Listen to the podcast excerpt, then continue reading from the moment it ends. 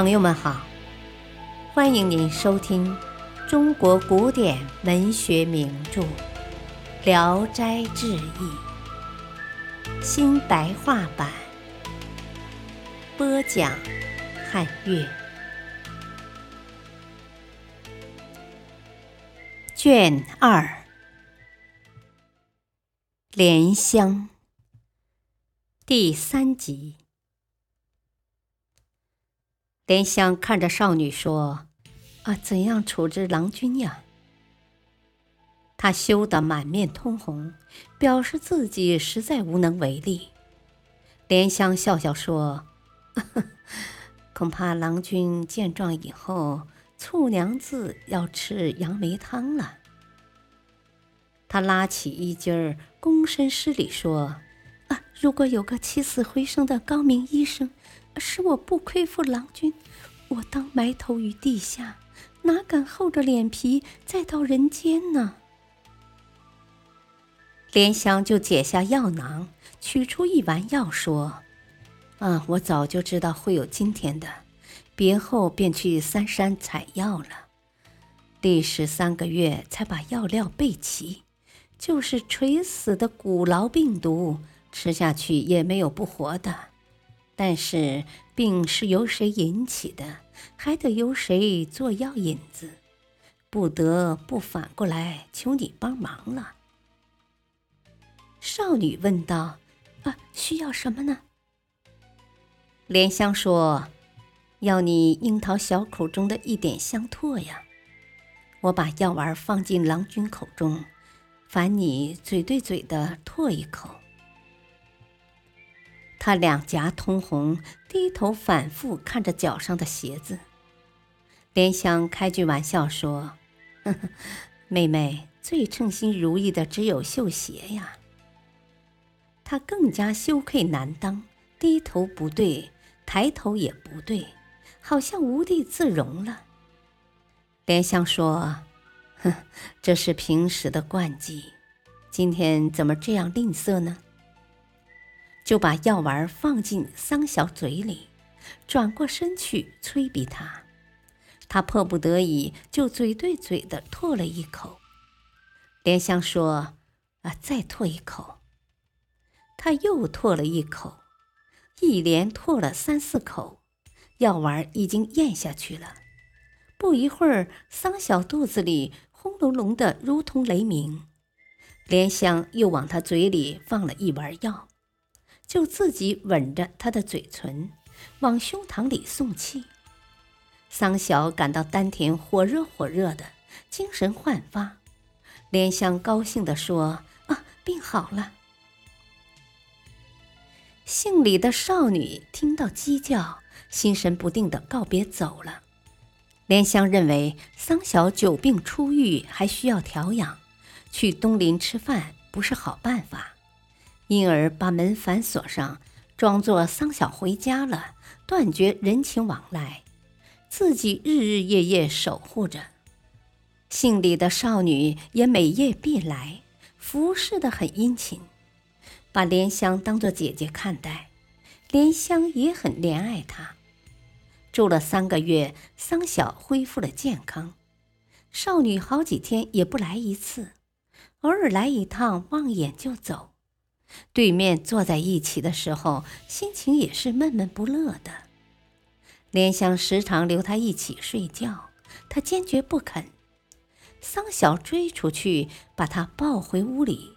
他身子轻得像个草扎的人儿，他实在逃不出去，就穿着衣服，老老实实的躺在床上，把身子蜷曲得不到两尺长。莲香越发怜爱他。暗地叫桑小亲昵的把他抱在怀里，但是怎么摇撼他也不醒。桑小睡了过去，可是醒来一摸，已经无影无踪了。十几天以后，就再也不来了。桑小想他想得很急切，经常拿出绣花小鞋和莲香一起欣赏玩弄。莲香说。啊，这样温柔美丽的少女，我见了尚且疼爱，何况你们男子呢？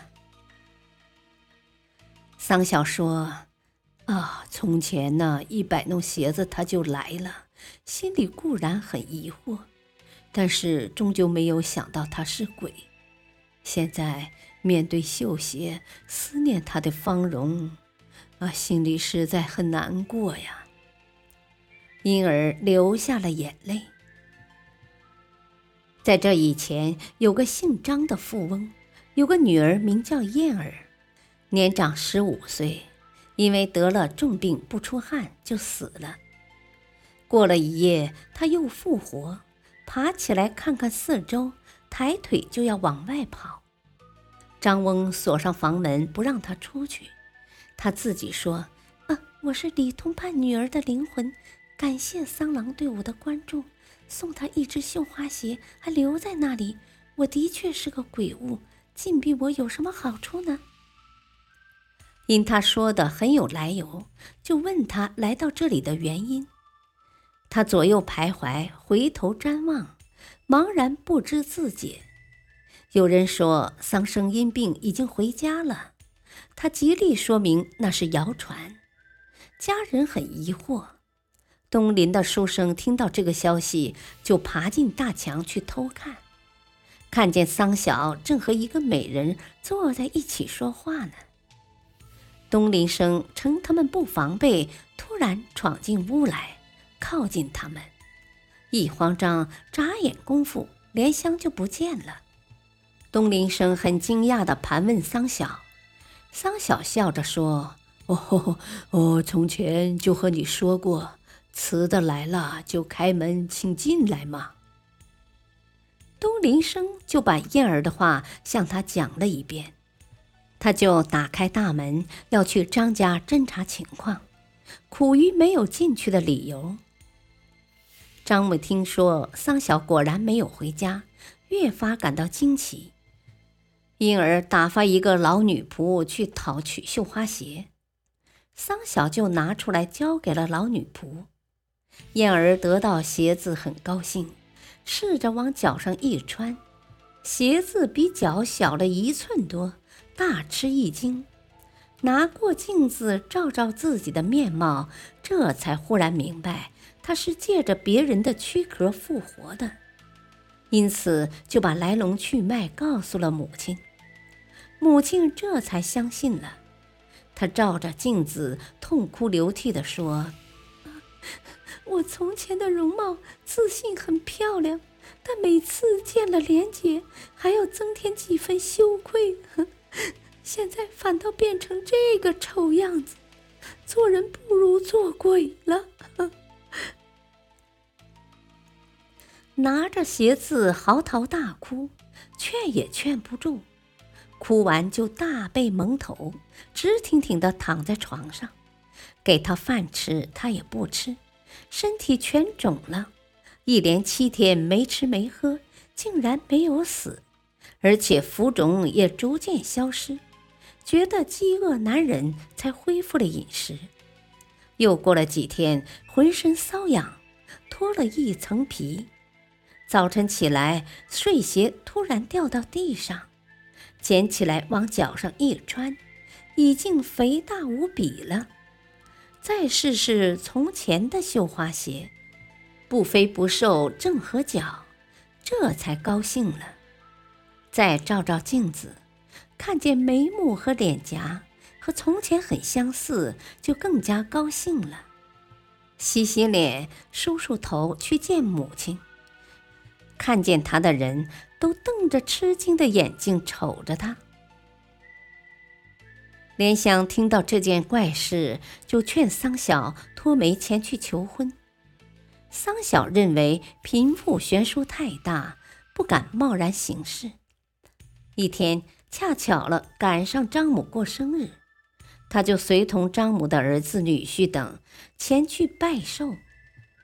张母看见桑晓的名字，故意让燕儿隔着帘子认客。桑小最后一个来到老太太跟前，叶儿突然跑出来，抓住她的袖子，要跟她一起回去。张母大声斥责他，他才羞愧的进了屋子。桑小仔细一看，很像姓李的少女，不觉流下了眼泪，就拜倒在地下不起来。张母把她扶起来，不认为这是一种戏舞。感谢收听下期播讲第四集敬请收听再会。